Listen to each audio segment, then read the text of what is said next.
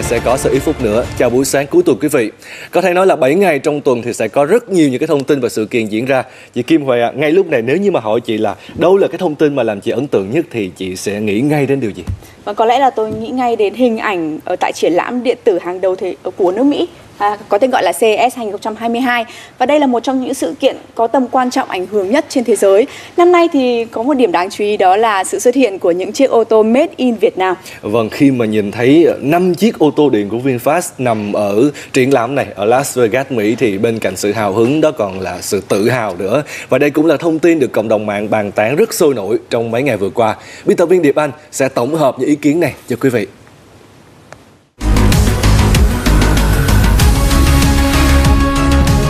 Êm du và mượt mà quý vị ạ.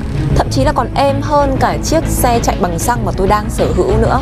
Tôi đang muốn nói về trải nghiệm của mình với ờ, chiếc xe điện này một trong những mẫu xe điện đầu tiên của VinFast. Ở tất nhiên thì nó không phải là một trong năm mẫu xe điện mà chị Kim Huệ và anh Hữu Trí vừa mới nhắc đến. Vì ờ, những mẫu đó thì mới đang nhận đặt hàng thôi từ lễ ra mắt tại Los Angeles, Mỹ. 5 chiếc xe SUV thuần điện trải dài tất cả các phân khúc đã giúp cho VinFast hoàn thiện giải sản phẩm của mình sự kiện này trong tuần vừa qua thì cũng nhận được rất nhiều sự quan tâm không chỉ của giới yêu xe mà của cả cộng đồng mạng nữa. Thực sự tự hào, xe điện Made in Việt Nam đã vươn tầm quốc tế. Không chỉ đơn thuần là phương tiện di chuyển mà xe điện của VinFast đã trở thành một sản phẩm công nghệ đích thực. Mình đã đặt xe VF8 ngay sau lễ ra mắt, hy vọng là sớm được trải nghiệm.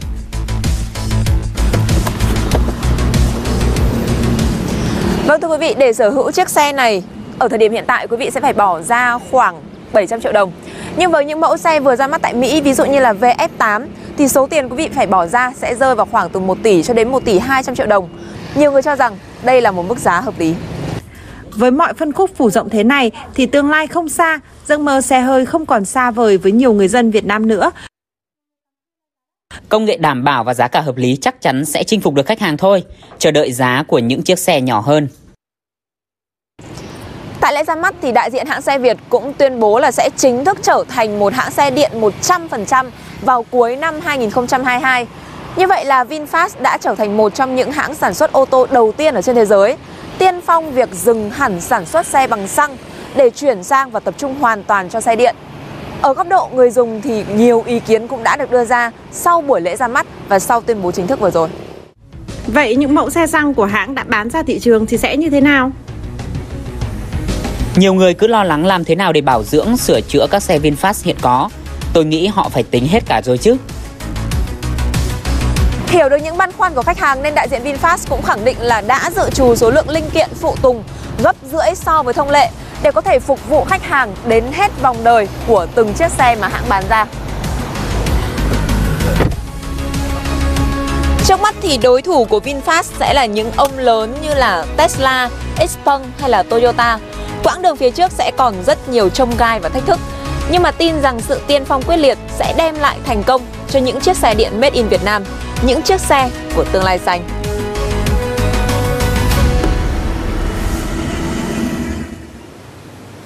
Vâng, đó là sự kiện đáng chú ý trong tuần. Còn trong cả năm 2021 thì đâu là những sự kiện nổi bật nhất? Mời quý vị sẽ điểm nhanh qua cùng với chúng tôi.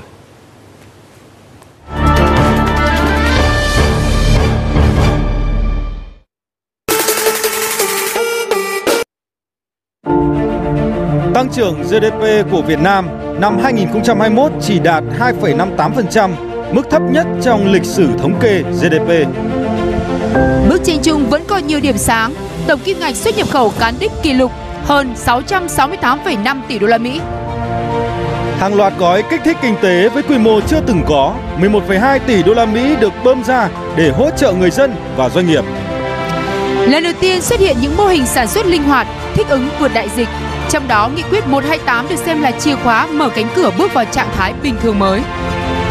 Giá cả nhiều nguyên liệu đầu vào cho sản xuất tăng đột biến, VN-Index cán mốc 1.500 điểm, cao nhất trong suốt 20 năm qua. Thị trường bất động sản chứng kiến nhiều cơn địa chấn với những mức giá không tưởng. Trào lưu tài sản số, NFT, vũ trụ ảo chưa chắc đã là hy vọng thật. 32 mô hình đa cấp tiền ảo bị triệt phá, số lượng lớn nhất từ trước đến nay. Sau 22 tháng buộc phải ngưng các chuyến bay thương mại quốc tế thường lệ, Việt Nam đang từng bước mở cửa bầu trời trở lại. Cùng điểm lại 10 sự kiện kinh tế Việt Nam nổi bật trong năm 2021 Vâng và để mở cửa lại bầu trời hay là từng bước mở lại các hoạt động kinh tế sau 2 năm ảnh hưởng vì dịch Covid-19 thì đòi hỏi chúng ta phải có những tấm vé thông hành. Cụ thể, đó là gì thì mời quý vị sẽ cùng theo chân tôi và biên tập viên Điệp Anh để chúng ta cùng tìm hiểu.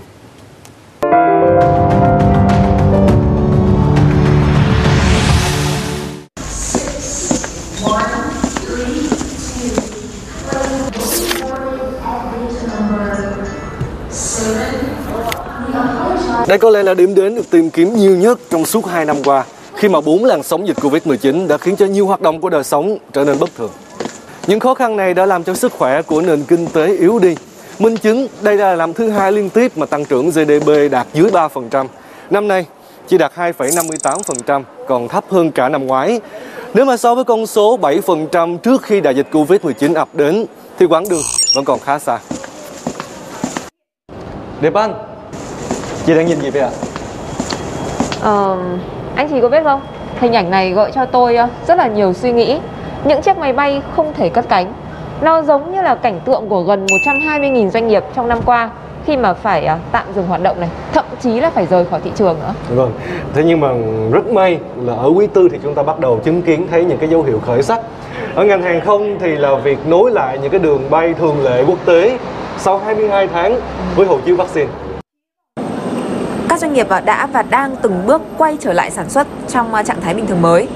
Và để mở ra cơ hội phục hồi thì à, một trong những động lực là các gói kích thích kinh tế kịp thời tiếp sức cho người dân và doanh nghiệp. 11,2 tỷ đô la Mỹ của gói kích thích kinh tế bao gồm cả chính sách tài khóa và chính sách tiền tệ từ năm ngoái cho đến năm nay. Và con số này thì cũng mới chỉ dừng tại thời điểm này thôi. Và ngay trong kỳ họp lần này thì Quốc hội sẽ họp để bàn về một gói hỗ trợ cho chương trình phục hồi và phát triển kinh tế xã hội. Dự kiến là với quy mô chưa từng có, có thể lên tới 350.000 tỷ đồng trong 2 năm tới. Và dự kiến là có thể sẽ có thêm một đợt giảm lãi suất điều hành nữa. Để một chiếc máy bay có thể cất cánh thì cần có động cơ, cũng như để doanh nghiệp có thể hồi phục thì cần có động lực. Một trong những quyết sách quan trọng mang tính bước ngoặt để doanh nghiệp thực sự bước vào trạng thái bình thường mới chính là nghị quyết 128 quy định tạm thời thích ứng an toàn, linh hoạt, kiểm soát hiệu quả dịch Covid-19. Và chính nghị quyết này đã giúp nối lại các hoạt động sản xuất. Bây giờ, mời chị Điệp Anh sẽ cùng tôi đến với một nhà máy và chúng ta lắng nghe câu chuyện của một nhân vật vô cùng đặc biệt. Tôi là chiếc máy may. Thời điểm giãn cách xã hội, tôi chẳng làm gì cả, chỉ nằm yên một góc. Ông chủ thì cứ lây hoay, cho tôi hoạt động dăm ba bữa rồi lại ngưng. Còn bây giờ, tôi đã chạy với 100% công suất. Nhờ nghị quyết 128 đã quy định rõ ràng hơn về cấp độ dịch. Mở ra những cái ràng buộc khó khăn giai đoạn trước cả về cái thực tại và cả về cái hoạch định tương lai để cho mình có thể yên tâm và nhận đơn hàng và mở rộng đơn hàng. Mang an toàn vào nhà máy, đừng mang Covid vào nhà máy. Đây là câu mà tôi cứ hát đi hát lại mỗi ngày cho mấy anh chị nghe đó. Tôi là buồn khử khuẩn và đo thân nhiệt Tôi đứng đây và đợi mấy anh chị công nhân từ sớm. Cũng nhờ ông chủ nhiệt tình, chủ động phòng chống dịch nên tôi mới có mặt và kiểm tra sức khỏe cho mọi người. Ngày xưa thì chúng tôi lúng túng từ vấn đề um, nhận thức xong đến sang đến cái vấn đề kiểm tra test tiếp các thứ rồi đến vấn đề điều trị thụ động hoàn toàn trông chờ vào nhà nước thì bây giờ chúng tôi chủ động 100%. Chuỗi cung ứng, chuỗi sản xuất được nói lại, hàng hóa ra vào cứ tấp nập hơn hẳn và tôi sẽ tiếp tục được hoạt động, không còn phập phòng lo ông chủ đóng cửa, giúp gia đình dệt may tiếp tục giữ vững vị trí xuất khẩu thứ hai trên thế giới.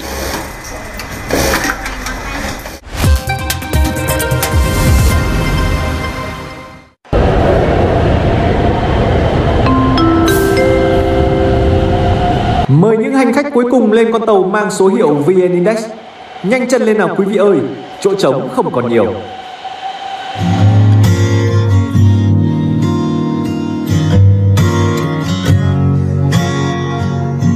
Nhiều người đang lên chuyến tàu VN Index, Nhưng không phải ai cũng biết mình đang đi đâu. Dòng tiền vội vàng rút ra, Chợt như chiếc hôn thế thôi. Tài khoản chia làm đôi, Nhưng ta đâu mong vậy thôi. SGS nó sàn liên tục 8 phiên phải cắt lỗ 40% hô hào nhau rất nhiều trong khi thấy mấy ông chủ doanh nghiệp cứ bán ra. Tôi cảm thấy rất là sốc bởi vì là nhiều group thì đã bị xóa. Người vội vàng xóa ru chợt nhớ người yêu chia tay. Dấu tài khoản này và đừng thổn thức khi thấy nhau. Đoàn tàu kia dừng lại còn hai ta bước qua nhau. Như hai ta bước qua nhau Tiền và nhà đầu tư bước qua nhau như trong lời bài hát đã vui của biên tập viên Hoàng Nam. Nhưng thực sự anh Hữu Trí ạ, nó là câu chuyện của không ít nhà đầu tư F0 trong năm qua. Vâng, nhưng mà nếu như mà chúng ta nhìn kỹ lại toàn thị trường trong năm vừa qua thì vẫn có những cái điểm sáng nó rất là tích cực như là 11 tháng đầu năm thôi thì số lượng mà nhà đầu tư trong nước mở mới tài khoản chứng khoán đã là hơn 1,3 triệu tài khoản rồi. Và cái sự hưng phấn đó thì ờ, tôi nhớ là đã giúp cái chuyến tàu chứng khoán VN Index có thời điểm tới được bến 1.500 điểm. Vâng, và cũng có những ngày là cái số tiền mà họ đổ vào thị trường chứng khoán là hơn 53.000 tỷ đồng nữa. Điều quan trọng nhất là lên đúng lúc và xuống đúng thời điểm.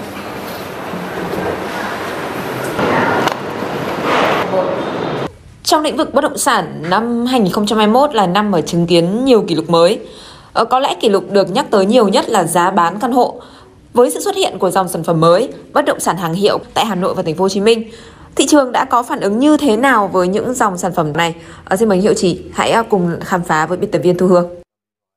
Thưa quý vị, đây là dự án bất động sản hàng hiệu đầu tiên tại Hà Nội có vị trí cách Hồ Gươm không bao xa. Chỉ trong một thời gian ngắn, ngay khi à, dự án được mở bán tại Việt Nam, toàn bộ các căn hộ đã được đặt mua hết. Và nguồn cung bất động sản hàng hiệu tại Việt Nam trong thời gian tới dự kiến sẽ tăng mạnh và hiện nay có khoảng 11 dự án thuộc phân khúc cao cấp, 7 dự án thuộc phân khúc thấp hơn.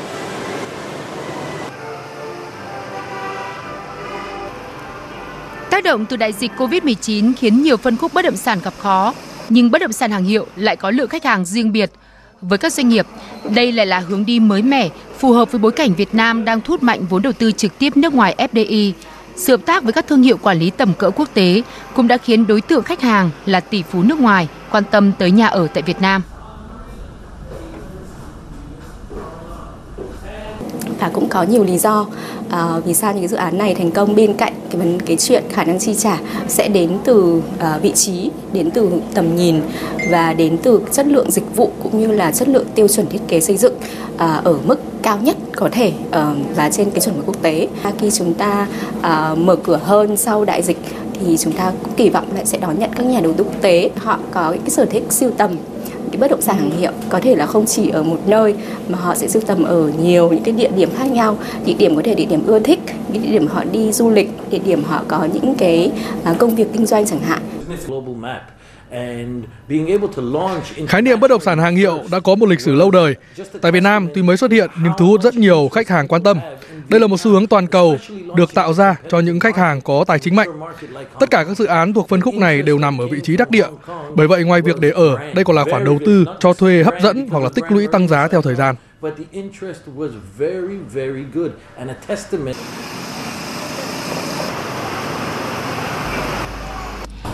Dữ liệu mới đây của công ty Savills cho thấy Việt Nam thuộc nhóm 10 thị trường có tốc độ tăng trưởng tốt trong lĩnh vực bất động sản hàng hiệu trên thế giới. Trước đó, nhiều ý kiến đánh giá tiềm năng của phân khúc nhà ở đặc biệt này tại thị trường Việt Nam nằm chủ yếu ở khách nước ngoài bởi họ đã quen thuộc với các thương hiệu và có xu hướng lựa chọn loại sản phẩm này. Tuy nhiên, qua theo dõi thị trường, lượng khách hàng trong nước lại chiếm số lượng đông đảo trong các giao dịch thành công.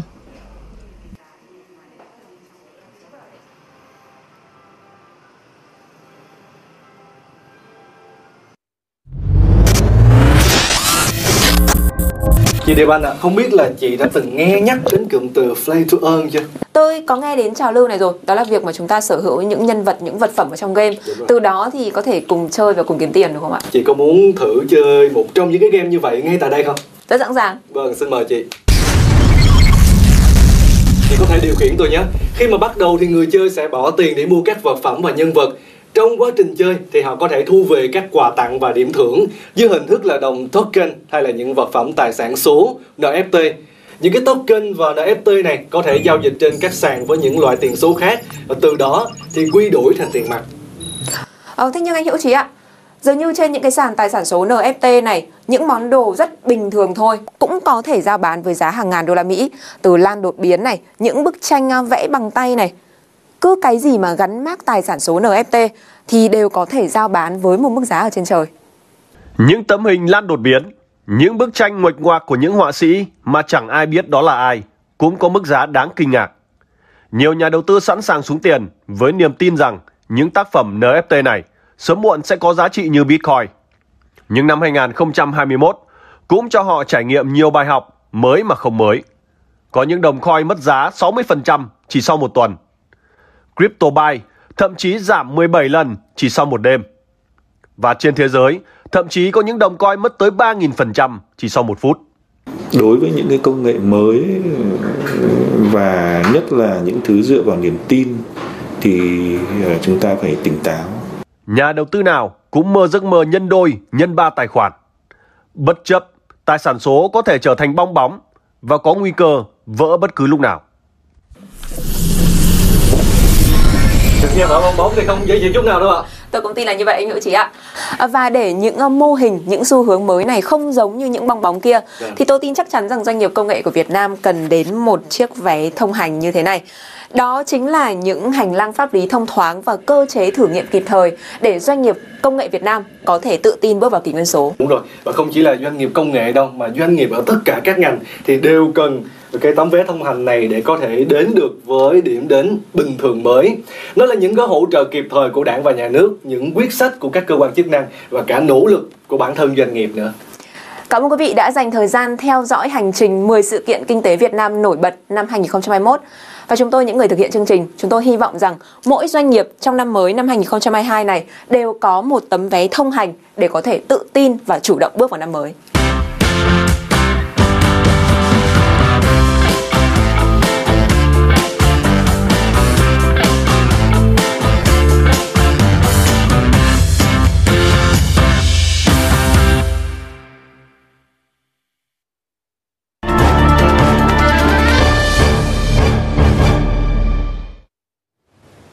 Vâng thưa quý vị, chúng ta có thể nhận thấy rằng là dù thế giới đã bước sang năm mới 2022, thế nhưng những vấn đề cũ như là đại dịch Covid-19 hay là đứt gãy chuỗi cung ứng hay là thiếu hụt lao động thì tất cả vẫn còn ở phía trước. Và tuần đầu tiên của năm mới thì các chuyên gia tài chính đã dành nhiều thời gian để tiên lượng về triển vọng đầu tư trong năm 2022 này. Thứ nhất là chúng ta hãy nói đến thị trường chứng khoán. Nếu quan sát kỹ thì chúng ta sẽ thấy là các chỉ số chứng khoán Âu Mỹ thì đều tăng trưởng tốt, liên tục lập đỉnh mới. Trong khi tại châu Á thì các thị trường lớn lại giao dịch khá là linh sinh, thậm chí là giảm điểm tại Hồng Kông Trung Quốc. Sự khác biệt là nằm ở Mỹ và châu Âu. Năm vừa qua thì vẫn duy trì chính sách tiền tệ nới lỏng và tiếp tục thực hiện các gói tài khóa kích thích kinh tế. Còn tại các quốc gia ở châu Á thì đã giảm nới lỏng tiền tệ từ rất sớm và các chính sách tài khóa thì gần như là không có hoặc là không lớn. Vậy trong thời gian tới thì hàng loạt khi mà hàng loạt các ngân hàng trung ương lớn trên thế giới thay đổi chính sách tiền tệ thì điều này sẽ ảnh hưởng ra sao đến thị trường chứng khoán toàn cầu? Và cùng bình luận với chúng ta ngày hôm nay là Phó Giáo sư Tiến sĩ Quách Mạnh Hào, giảng viên Đại học Lincoln Vương quốc Anh, đồng thời cũng là nhà sáng lập QMV Group. Và xin chào ông ạ. Giới đầu tư có thể kỳ vọng gì vào thị trường chứng khoán trong năm 2022 ạ? À, gần đây thì các ngân hàng trung ương Mỹ và châu Âu đã bắn tín hiệu là họ sẽ giảm nới lỏng và đưa ra lộ trình cho việc tăng lãi suất. Đó là biểu hiện của cái động thái chuyển từ nới lỏng à, sang thắt chặt tiền tệ. Điều này được dự đoán là từ sau quý 1 năm 2022 tức là năm nay. Ngân hàng Anh thì thực tế là đã tăng nhẹ cái lãi suất rồi. Và điều này có nghĩa là thị trường chứng khoán sẽ khó tăng hơn hoặc là giảm. À, cả cái lý thuyết và thực tiễn thì trong quá khứ cũng đều à, cho thấy là như vậy. Còn cái việc mà thị trường chứng khoán có giảm không và giảm thế nào thì theo tôi nó sẽ phụ thuộc vào mức độ phục hồi và cái sức mạnh của nền kinh tế. Tức là trước đây thì tiền rẻ và các gói hỗ trợ kinh tế đóng vai trò là động lực chính. Thì thời gian tới sẽ là kết quả kinh doanh và mức độ phục hồi của của nền kinh tế. Vâng, có thể thấy là về mặt xu thế tăng trưởng thì thị trường chứng khoán um, cũng ờ, ở như là ở Việt Nam thì cũng khá giống các quốc gia châu Á khác. Nhưng về độ trễ thì có lẽ là sẽ dao động từ 6 tháng cho đến một năm. À, đó là các loại tài sản rủi ro. Vậy còn các loại tài sản trú ẩn như là vàng và trái phiếu thì sao? À, thị trường vàng đi xuống thì được cho là do lợi suất trái phiếu chính phủ Mỹ tăng sau khi cục dự trữ liên bang Mỹ Fed ra tín hiệu là tăng lãi suất nhanh hơn dự kiến trong biên bản à, cuộc họp chính sách vừa được công bố tuần qua. Và mối quan tâm hiện tại là tốc độ tăng lãi suất của Fed trong năm nay và điều này thì ờ, được cho là đang đe dọa đến sức hấp dẫn của vàng. Và hiện lợi suất trái phiếu chính phủ Mỹ kỳ hạn 10 năm hiện lên cao nhất là gần một năm. Và xin được quay trở lại với Phó Giáo sư Tiến sĩ Quách Mạnh Hào ạ. Liệu có phải là chúng ta đang chứng kiến một sự dịch chuyển từ tài sản rủi ro là cổ phiếu sang những tài sản trú ẩn như là trái phiếu hay không? Và sức hấp dẫn của các loại tài sản trú ẩn à, truyền thống sẽ là như thế nào?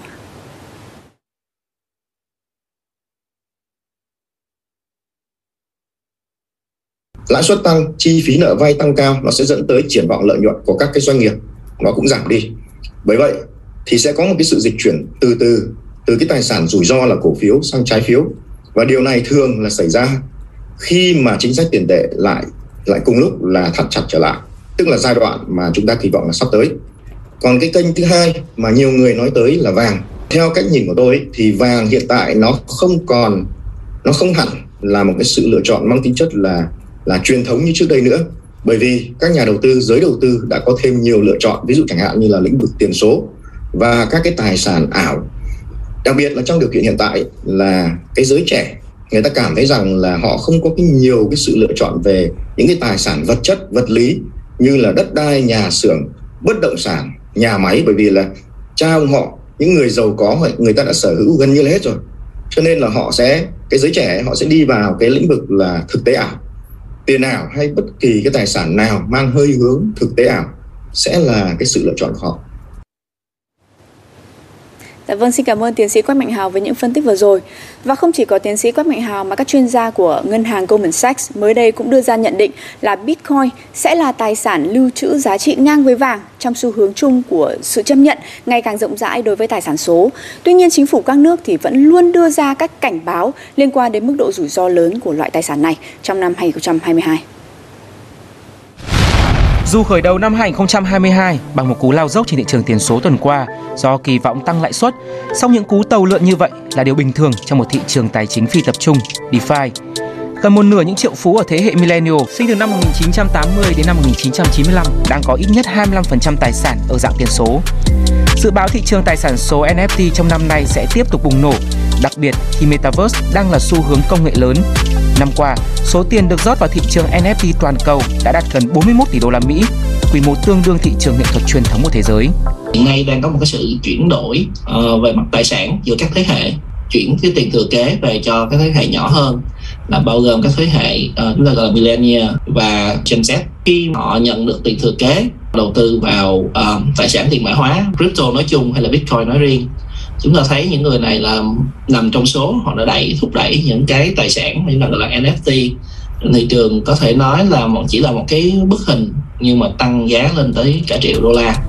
Cũng theo ông Hồ Quốc Tuấn, thị trường NFT đang bị thống trị bởi một số ít tay chơi lớn hay còn gọi là cá mập.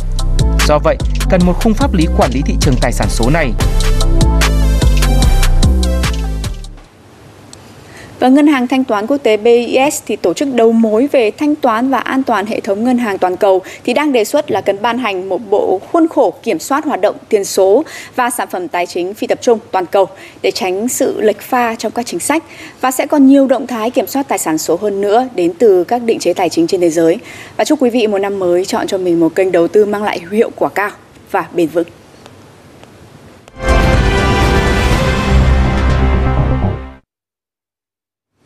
Vâng, chị Kim Huệ vừa nhắc nhiều đến uh, tài sản số, có thể nói là quá trình số hóa đã lan rộng rất nhiều hoạt động của đời sống, trong đó ngay cả hoạt động đi chợ bây giờ thì cũng mọi người cũng mua sắm online nhiều hơn.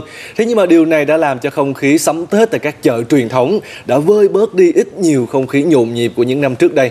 Và cuối tuần thì hãy cùng với chuyên mục góc vỉa hè chúng ta đi đến chợ truyền thống để xem là mọi người đã thực sự sự uh, sắm Tết ra sao trong mùa dịch Covid-19. Và thông tin này cũng đã cũng sẽ khép lại chương trình ngày hôm nay của chúng tôi. Cảm ơn quý vị đã quan tâm theo dõi.